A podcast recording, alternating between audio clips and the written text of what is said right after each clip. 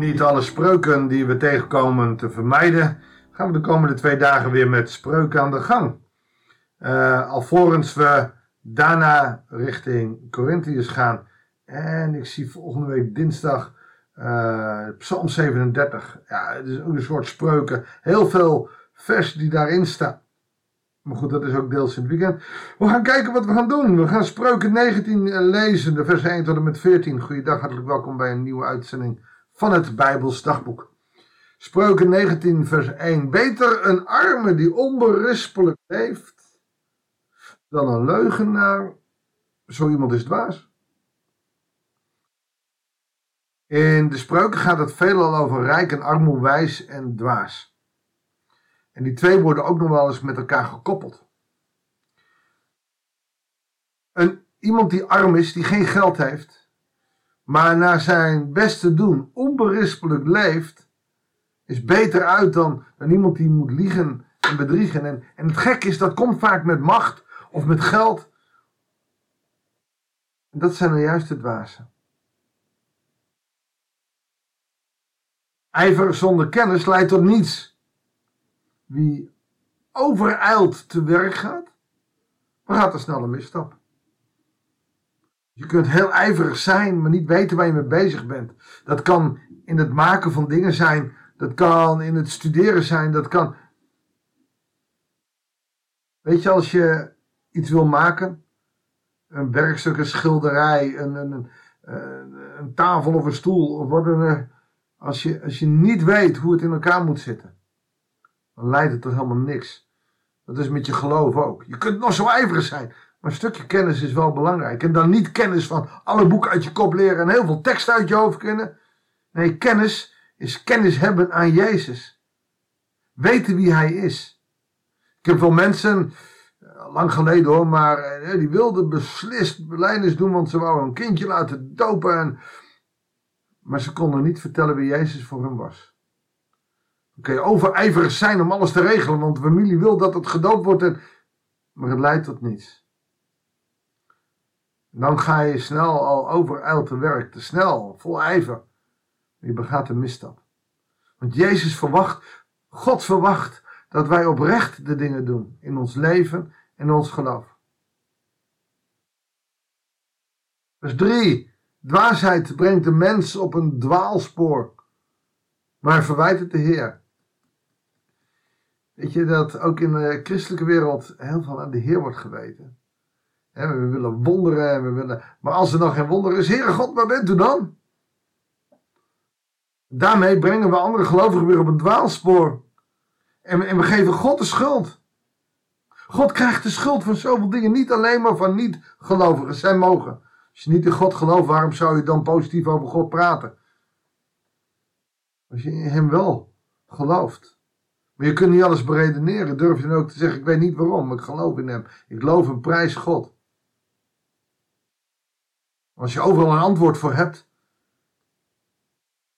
dan kom je al gauw dat iemand niet genezen wordt omdat hij niet gelooft. En dat is niet bijbels. Dat is dwaasheid. Dat brengt mensen op een dwaalspoor. En ik heb daardoor mensen van het spoor van God zien afdwalen. Vers 4. Rijkdom maakt veel vrienden. Een arme komt alleen te staan. En het is nog waar ook. Vers 5. Een valse getuige blijft niet ongestraft. Wie leugens verkondigt gaat niet vrij uit. Maar dat lijkt in de werkelijkheid vaak zo anders. En daarom ben ik blij dat er op twee of drie plekken in de Bijbel staat: laat God uw wreker zijn. Want iemand kan een vals getuigenis geven en jou het leven zuur maken, maar uiteindelijk zal God over hem oordelen. En denk maar niet dat hij er dan licht vanaf komt, want wanneer we positief, Matthäus 25, iets doen aan een van onze minsten, dan doen we het aan Jezus. Maar wanneer we vals getuigenis geven over een van de minsten, dan doen we dat ook aan Jezus en dan verraden we hem. En daar is God niet licht over. Veel dingen, vers 6, veel dingen naar de gunst van een voornaam persoon.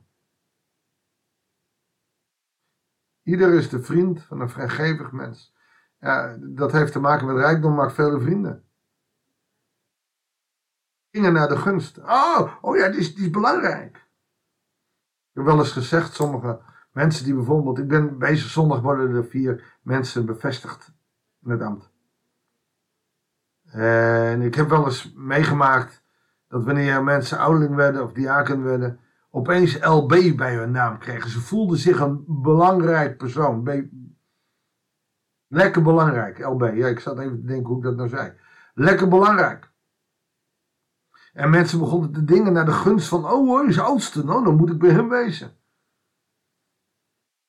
Zo werkt dat niet.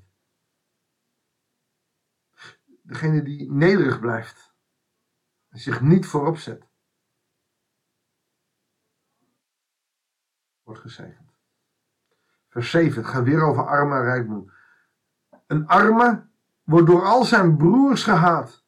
Meer nog door zijn vrienden. Ze gaan hem uit de weg.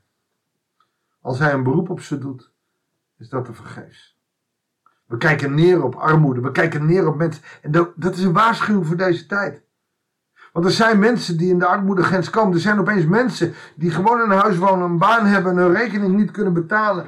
En opeens bij de voedselbank eten moeten halen. En dan om niet op hen neer te kijken, maar ze te helpen. Vrienden te blijven of juist vrienden te worden. Want deze mensen komen in isolement. Arme en armoede, dat komt altijd gepaard met een isolement. En dat is verschrikkelijk. Wees als christen vrijgever. Wees als kerk vrijgever. Hij verstand gebruikt, heeft zijn leven lief. Wie zich laat leiden door inzicht, is geluk op het spoor.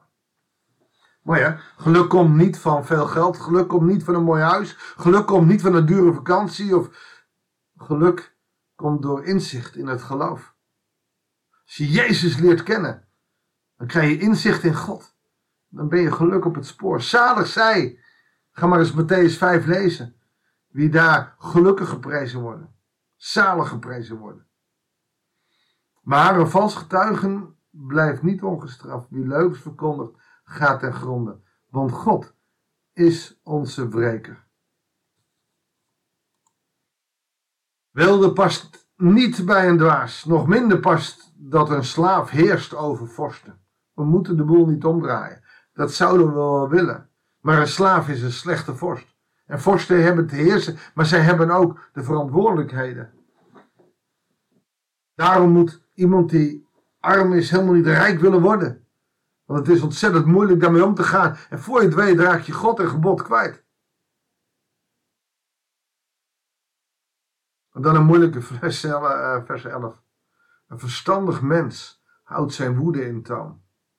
Het ziet hem als hij fouten door de vingers ziet. Het heeft met vergeven te maken.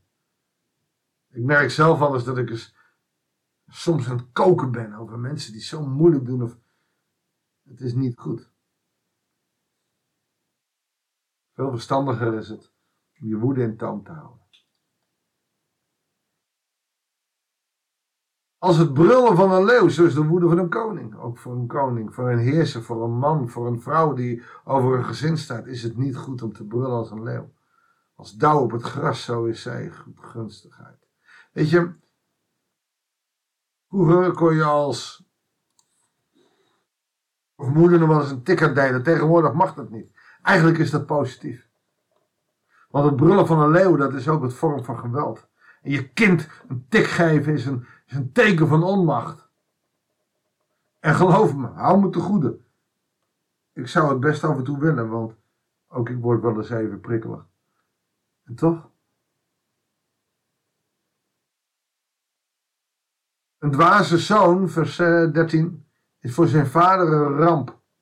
Eh, het geruzie van een vrouw is als een dak dat altijd. Sorry, ik vind het ja.